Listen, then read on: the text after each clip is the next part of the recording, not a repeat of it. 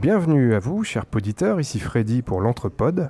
Nous sommes le mercredi 22 juin 2016, je suis installé à une table de café quelque part dans le centre-ville de Rouen. À mes côtés, Benjamin Adam, auteur, illustrateur et scénariste de bande dessinée. Alors si vous êtes un fidèle de l'Entrepode, vous vous dites Benjamin Adam, mais je le connais ce nom-là. Et vous n'avez pas tout à fait tort, ni raison d'ailleurs, puisque nous avons déjà reçu Benjamin à ce micro. C'est à l'occasion de l'épisode 9 de l'Entrepode. C'était en septembre 2009, dans le cadre euh, du festival BD Normandibule, où nous étions. Euh, C'était pas du tout en 2009. En 2014, l'épisode 9 en 2014, voilà. oui, 2009, non, on n'est pas si vieux quand même. Euh, dans le cadre, en tout cas, du festival BD Normandibule de Darnétal, un festival auquel on a participé, nous, pour la première fois cette année-là. Et on s'en souvient bien parce que grâce à nous, à notre fluide, ne soyons pas modestes, Benjamin avait reçu le prix du scénario pour son album intitulé L'Artigue et Prévert. Euh, pour vous dire la vérité, on l'avait invité surtout pour qu'il nous parle de la revue dessinée à l'époque. Euh, depuis, nous sommes plusieurs à l'entrepode et peut-être parmi vous à avoir découvert son travail, son style et sa patte si particulière. L'Artigue et Prévert donc, mais aussi le Joker que j'ai pris avec moi aujourd'hui. Euh, encore bien d'autres ouvrages à découvrir. Benjamin va nous dire peut-être combien il a d'albums et de, de, participation à son actif. Il va nous dire aussi pourquoi il est à Rouen, car c'est pas sa ville, lui qui est né à Reims. Euh, merci en tout cas Benjamin Adam d'être à ce micro. Euh, première question, comment ça va? Ça va, ça va Et toi? On se tutoie d'ailleurs ou... Oui, oui. Ok. Bah oui, ça va, il fait chaud en plus aujourd'hui donc... Alors qu'est-ce que tu fais à Rouen? C'est un peu improbable de te retrouver ici euh, bah, c'est ce que je fais à Rouen, c'est une résidence. Donc, je suis là depuis euh, un mois et demi maintenant. Je suis là jusqu'à la fin du mois de juin. Et il euh, y a une résidence donc, qui s'est mise en place en partenariat avec la DRAC, le Festival de Darnétal et le CHU de Rouen. Et pendant deux mois, toutes les semaines, je vais dans un service au CHU à Bois-Guillaume et je fais des ateliers de bande dessinée avec des patients. Et bah, parallèlement à ça, euh, c'est une résidence d'écriture, donc euh, je suis venu aussi pour réfléchir à des nouveaux projets, chose que j'ai pas du tout le temps de faire, parce que j'avais beaucoup de boulot en retard. Et, euh, mais en tout cas, le boulot à l'hôpital, le boulot des patients, un journal que je fais aussi de ce qui se passe et mon boulot en retard feront l'objet d'une expo au Festival de Darnétal et au CHU à la rentrée. Alors on en parlait un petit peu hors micro tout à l'heure, on connaît tous les résidences euh, musicales, les artistes, les groupes qui partent en résidence, qui donnent un concert à la fin de cette résidence. On connaît peut-être moins bien ce, ce, concept de résidence d'auteur de, bande dessinée. Comment ça se passe euh, concrètement? Bah, concrètement, il y a une, on va dire une, une, un pourcentage de temps qui est défini en amont. Euh, là, ce qu'on a choisi, c'est 30%, 70%. Donc j'ai 30% du temps qui est consacré euh, à l'animation, euh, c'est une forme de médiation culturelle, je pense qu'on pourrait dire, euh, et à la préparation de l'exposition. Et les 70% restants sont à moi. Et du coup, bah, comme, comme j'habite loin, le, concept de résidence, il tient aussi à ça, c'est que je sois disponible toutes les semaines pour aller à l'hôpital. Et comment ça se passe alors, ces, ateliers, ces différents... l'écriture, l'hôpital, tout ça, c'est quelque chose de nouveau pour toi?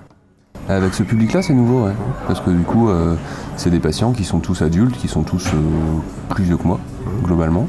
Moi, j'ai l'habitude d'intervenir soit avec des enfants, soit avec des étudiants, mais jusqu'ici, les adultes, j'avais jamais trop fait. Et euh, surtout, j'avais. Enfin, j'ai jusqu'ici fait des ateliers avec des gens qui avaient choisi de, faire de la bande dessinée, qui s'étaient inscrits d'eux-mêmes. là, c'est un une activité qui est proposée parmi d'autres patients. Donc ils l'ont choisi quand même, mais pour la plupart, ils ont euh, euh, jamais réfléchi à faire de la bande dessinée. Euh, ils ont cette fameuse phrase de Ah oui, mais moi je sais pas dessiner. Et du coup, il faut reprendre les choses bah, précisément et plus patiemment peut-être pour réussir à dépasser ces blocages-là. Alors peut-être aussi la différence d'autres ateliers, c'est que là, ils ne te connaissent pas, ils ne savent pas qui tu es peut-être. Non, mais ça c'est plutôt normal. non, non, après, de, bah, ça, se passe, ça se passe bien avec eux. On, a pris du temps euh, vraiment au début pour bien, euh, bien cadrer un peu euh, ce qu'ils avaient envie de raconter. Moi, je suis arrivé avec une proposition, quoi, un, petit thème. Et puis, malgré tout, quand on fait des ateliers de bande dessinée, souvent, bah, les gens qui s'inscrivent, ils se disent cool, on va dessiner, ça va être marrant. alors que bah, faire de la bande dessinée, c'est aussi dessiner et marrant, mais c'est aussi de la préparation, de l'écriture, euh, de, la, structure, même pour des choses qui sont simples. C'est mieux de, euh, de, savoir avant de commencer à dessiner ce qu'on va raconter, ce qu'on va mettre dans les cases, ce qu'il va y avoir comme texte, comme dialogue. Et ça, ça se prépare, c'est potentiellement un peu laborieux et c'est la phase difficile de tous les ateliers. Donc là, ça a été un, petit peu difficile, mais on l'a dépassé. J'ai donné ta bonne fonction d'ailleurs tout à l'heure, j'ai dit scénariste, auteur, illustrateur, c'est ça? Ouais, alors moi j'ai tendance à peut-être plus maintenant à dire auteur de bande dessinée. Parce que finalement je fais presque plus d'illustration. Mmh. Euh, et que scénariste, ça me donne l'impression que je dessine plus alors que j'écris pas pour les autres. Mais euh, bon, c'est des détails. Et, en 2014, tu avais reçu le prix pour euh, l'Artigue et Prévert pour le scénario? Ouais, c'était la grande surprise. du coup, j'avais plutôt l'habitude, quand même quand je faisais mes études, d'avoir comme retour euh, ouais ouais ils sont bien tes dessins mais on comprend rien à tes histoires. Et cette histoire là en plus c'était quand même euh, un peu compliqué elle partait dans tous les sens et tout. Mais oui j'avais eu un j'avais un trophée une, main taille réelle avec une plume. Et, donc tu, as continué tu t'es pas arrêté là-dessus évidemment. Est sorti le Joker ensuite qu'on a lu nous à plusieurs à l'entrepode et, qu'on a vraiment adoré. Et on aurait aimé savoir un petit peu les, les coulisses de cette histoire comment comment t'as abordé Je crois que c'est une histoire qui, euh, qui a existé. Tu t'es inspiré d'un livre, d'un scénario? Effectivement, il y a un livre euh, euh, que j'ai lu il y a bah, peut-être en 2009-2010 qui s'appelle L'homme D. écrit, par, un, écrit par John Dice, qui en fait est un pseudo pour un, auteur qui s'appelle Luke Reinhardt et qui montre un, psychologue qui s'ennuie un peu dans la vie et qui pour mettre un peu de piquant dans ce qui lui arrive, décide de jouer euh, d'abord une toute petite décision, puis de plus en plus des grosses décisions au dé. Donc simplement en se disant, euh, bah, la première fois ça doit être, euh, allez je lance le dé, si jamais, si jamais je fais 3 je descends les poubelles, sinon je le ferai demain. Et puis bah, petit à petit c'est, allez si jamais je fais 4 ou 6 je vais toquer chez la voisine pour essayer de la séduire. Donc ça prend de plus en plus de place et, cette idée de, faire intervenir le hasard dans ce qu'on considère comme devant être des décisions de raison, je trouvais ça vraiment intéressant. Donc, euh, comme je cherchais à ce moment-là une idée pour participer à Lapin, à l'association qui se relançait, et moi ça me mettait des étoiles dans les yeux de participer à Lapin, je voulais trouver un truc euh, qui me plaise. Et je suis parti de là, du hasard euh, et du jeu en tout cas qui, décide à notre place. Alors justement, est-ce que tu peux nous dire un petit mot de cette maison d'édition qui s'appelle La Pastèque? La Pastèque, c'est donc euh, une maison d'édition de bande dessinée et de livres jeunesse maintenant. Ils sont basés à Montréal. Donc ils sont québécois. Et euh, euh, bah, je travaille avec eux, effectivement depuis plusieurs années bah, pour plein de bonnes raisons. Parce qu'en fait ils font des beaux livres, que le fait qu'ils soient québécois, à part de compliquer un peu les choses quand on boucle avec le décalage horaire, ça, ça, change rien à la diffusion du bouquin, ils sont francophones, donc tout est pareil. En plus, bah, il y a un public au Québec, ce qui n'est pas gagné pour des éditeurs français, parce que c'est un marché qui est pas facile à atteindre. Qui est... voilà.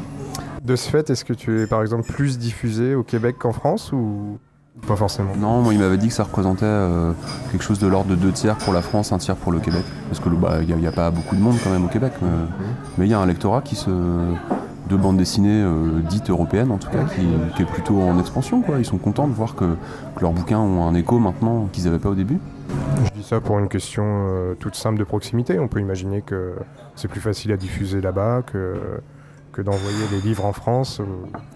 Finalement, je crois que pour eux, ça change pas grand-chose. Le, seul, le seul truc, c'est quand il y a des soucis avec la diffusion, bon, bah, il faut qu'ils arrivent à joindre du Québec euh, des gens qui sont euh, majoritairement basés en France. Mais ils ont une employée en France maintenant qui, s'occupe de cette partie-là aussi. Donc non, pour eux, les deux se valent. Enfin, les deux sont bien. T'es pas le seul auteur français du coup à travailler avec eux? Non, il y en a plusieurs. Non, non, récemment il y a eu. Euh, bah, mon bouquin est sorti en même temps que Dérangé de Violaine Leroy, euh, qui, est, qui passe, que je connais depuis un moment. Euh, on est, copains depuis longtemps, on était aux Arts Déco dans les mêmes années. donc voilà, Violaine, c'était son deuxième bouquin chez eux. Il y a Cyril Douaneau qui est installé au Québec, mais qui est, qui est nantais d'ailleurs, d'origine. Et puis, plusieurs autres auxquels je pense pas forcément, mais. Alors, je, je, le rappelais tout à l'heure, tu, on a parlé de l'article Prévert, le Joker, qui sont euh, deux de tes récentes publications, mais tu participes, tu, euh, as beaucoup d'autres publications. Est-ce que tu peux nous dire, euh, est-ce que tu as réussi à chiffrer tout ce qui est sorti bah, sous ta plume? Les bouquins importants pour moi, c'est les plus récents, aussi parce que j'ai pas fait grand chose quand même encore. J'avais sorti en 2011 un bouquin qui était plus quand même une compilation de récits de commandes jeunesse, donc qui était basé sur l'Odyssée, qui s'appelle Ulysse. Euh, j'avais fait un premier livre euh, chez Varum qui s'appelle 12 rue des Ablettes, qui, était, qui était tiré d'une participation à un webzine à l'époque, qui, est plutôt un petit livre en noir et blanc, un peu que moi je relis plus à mes, à mes années d'étudiant, mais voilà, qui existe toujours un peu, je crois. J'avais fait paraître chez La Pastèque en 2014 un bouquin qui s'appelle 2 mg, qui était une réédition d'un livre que, j'avais édité avec, bon, avec les copains à Strasbourg.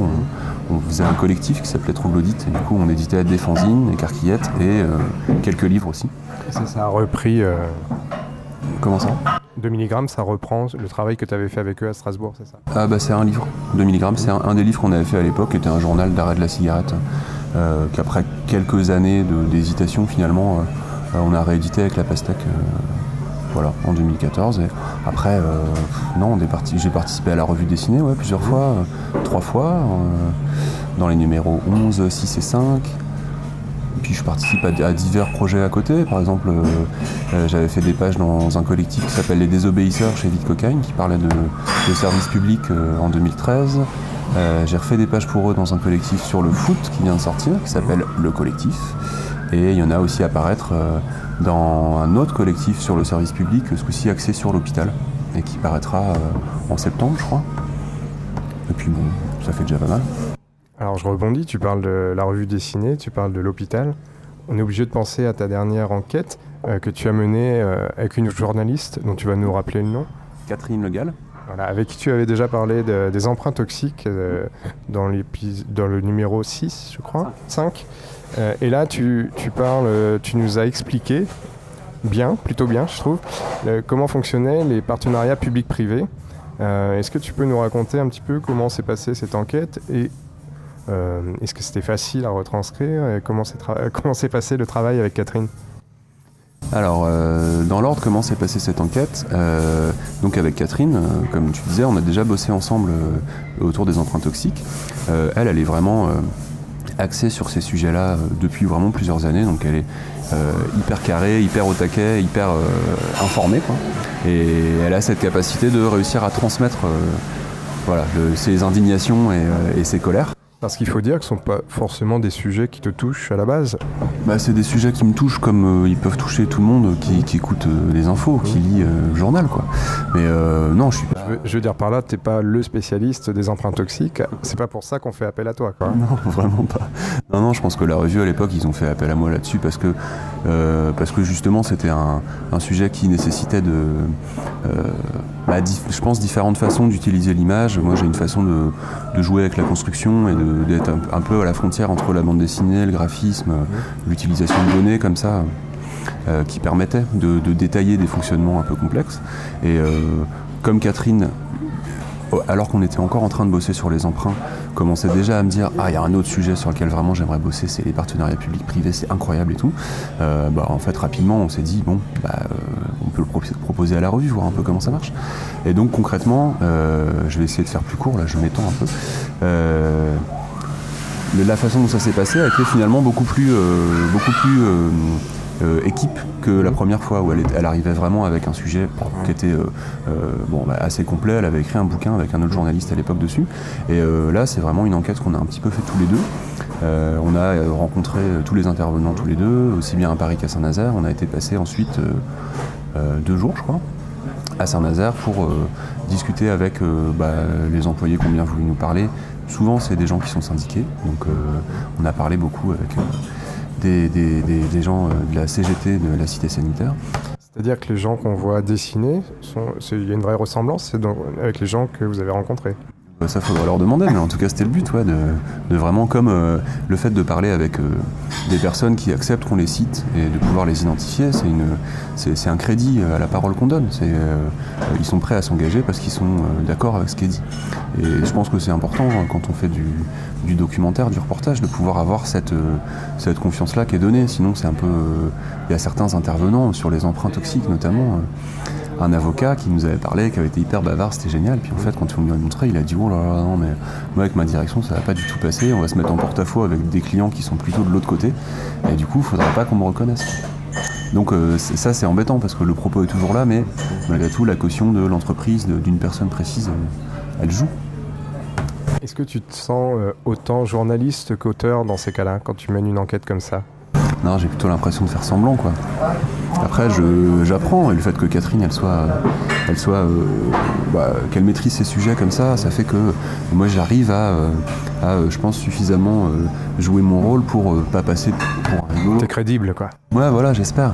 Et le, à la fin des, des entretiens qu'on menait justement autour de partenariats public-privé, je commençais à avoir suffisamment appris de choses et être bien dans le sujet pour poser des questions de mon côté, pour pouvoir euh, rebondir, pour, euh, pour participer un peu plus activement. Au début, euh, j'ai plus tendance, mais c'est aussi une question de caractère, euh, à pas ouvrir ma gueule quand je suis pas sûr, parce que quand on est face à des spécialistes, on peut quand même assez vite se ridiculiser.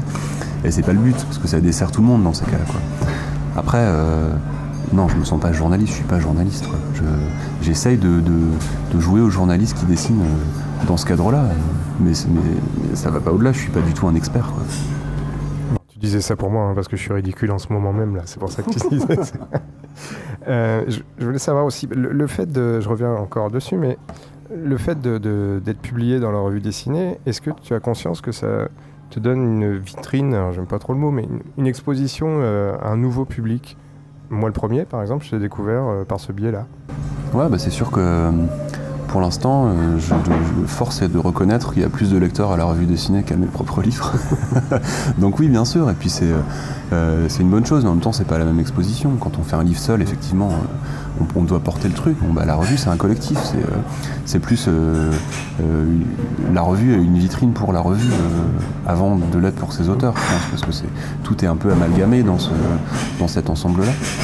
C'est combien de ventes d'ailleurs, la revue dessinée, tu sais Ah, je crois qu'ils sont, euh, ils sont entre, entre 18 et 20 000 à chaque numéro. euh, Et, et ils ont, en même temps, ils ont besoin de ça pour, euh, pour pouvoir continuer.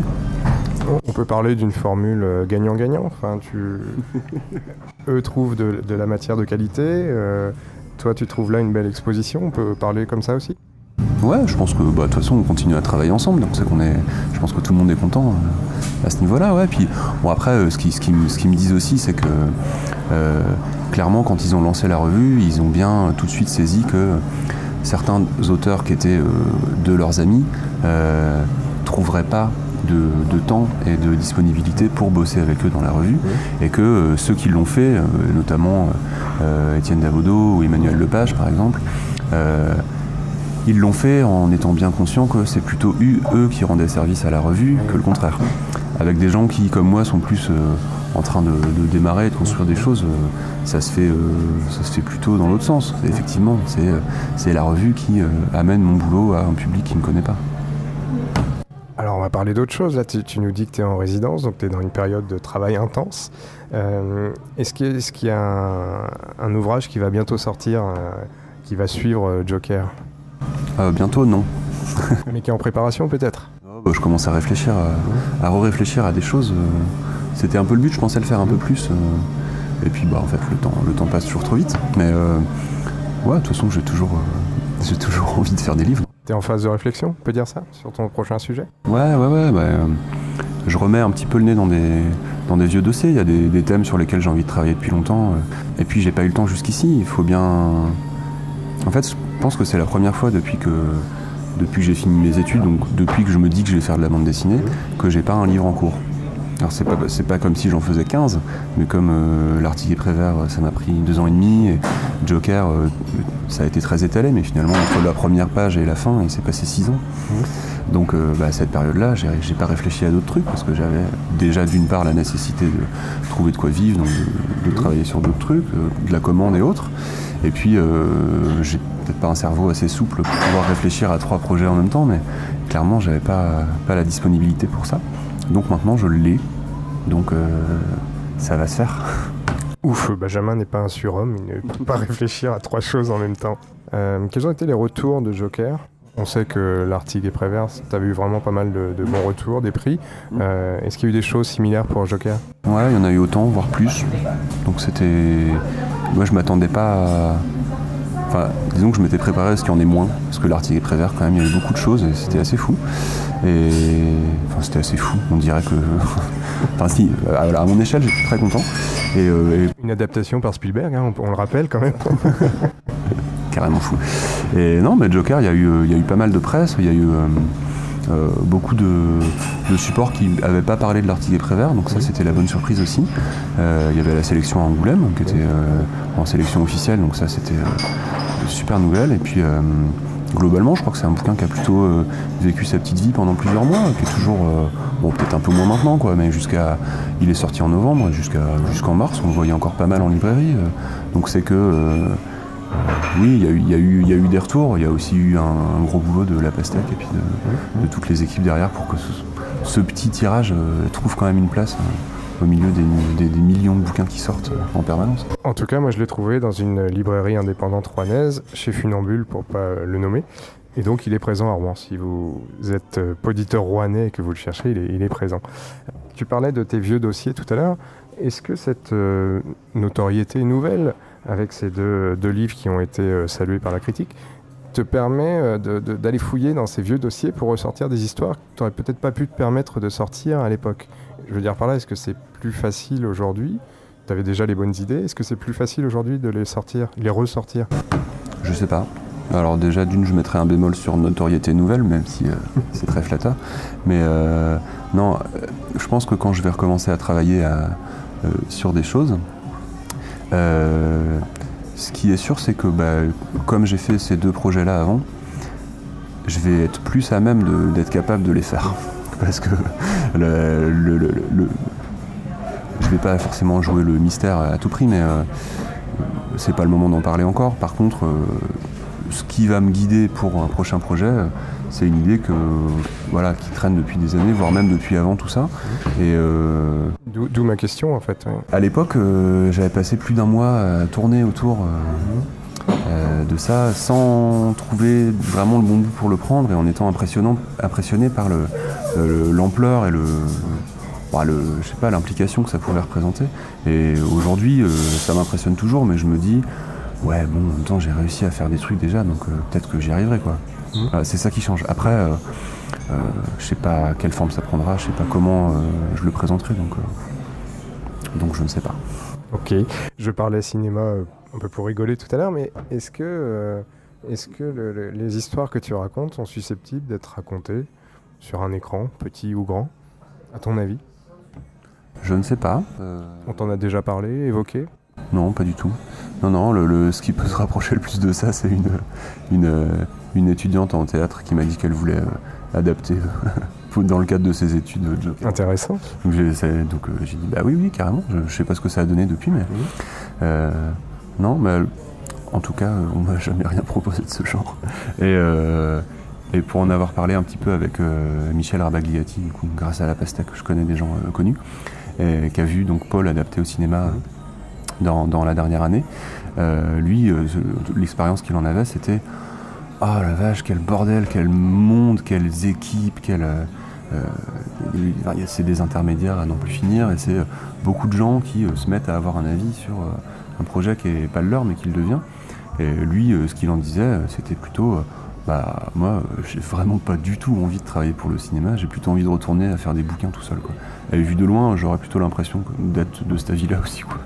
Aussi parce qu'on dénature l'œuvre finalement, c'est ça qui fait peur, non? Bah c'est que plein de plein d'autres gens se l'approprient pour que ça puisse exister au cinéma. Et du coup bah entre ceux qui se l'approprient parce que par exemple tel réalisateur a besoin de remodeler l'histoire pour qu'elle soit un peu à lui et euh, bah, je sais pas un producteur quoi qui euh, va dire que c'est plutôt ça qui, est à même de marcher donc euh, on va plutôt aller dans ce sens là bah, entre la tranquillité de l'auteur dans son coin qui fait un livre et qui montre à son éditeur et c'est tout et le rôle d'auteur originel dans une adaptation avec 15 intermédiaires ça doit être le, le jour et la nuit quoi. Euh, dernière chose qu'on va aborder, c'est que tu es à Rouen, on l'a dit, et tu es en dédicace aussi. Alors je crois que c'est au Grand Nulle Part, et je crois que c'est samedi, on sera le combien? Samedi? 25 Samedi 25 juin. Tu peux nous, nous confirmer tout ça? Eh bien, je confirme, je serai bien en dédicace à 15h au Grand Nulle Part. Euh, et c'est bien, on en parlait depuis euh, euh, à peu près le début que je suis là, voire même non, on en a parlé à Saint-Malo avec Fred, le libraire. ah, tu vas venir à Rouen, bah, c'est cool, on fera. Puis bah, c'est la, voilà, la seule date qu'on a trouvée une semaine avant que je parte. Bon, en tout cas, on va faire passer l'info. On espère que tu rencontreras le, public rouennais. Compte sur nous pour relayer tout ça. Et puis, euh, alors quels sont les livres qu'on pourra trouver sur place si on vient te rencontrer? Bah, Je pense Joker, l'article Prévert, la revue dessinée. Je crois qu'il y a trois exemplaires à la librairie du collectif sur le foot, donc il va falloir arriver à l'heure. Et c'est tout, je pense. C'est déjà pas mal. Merci beaucoup Benjamin pour cet euh, euh, entretien. Et puis on te dit euh, à une prochaine, peut-être Normandie Bulle, peut-être ailleurs. On, suivra ton actualité en tout cas. Ça marche, ben, merci à toi.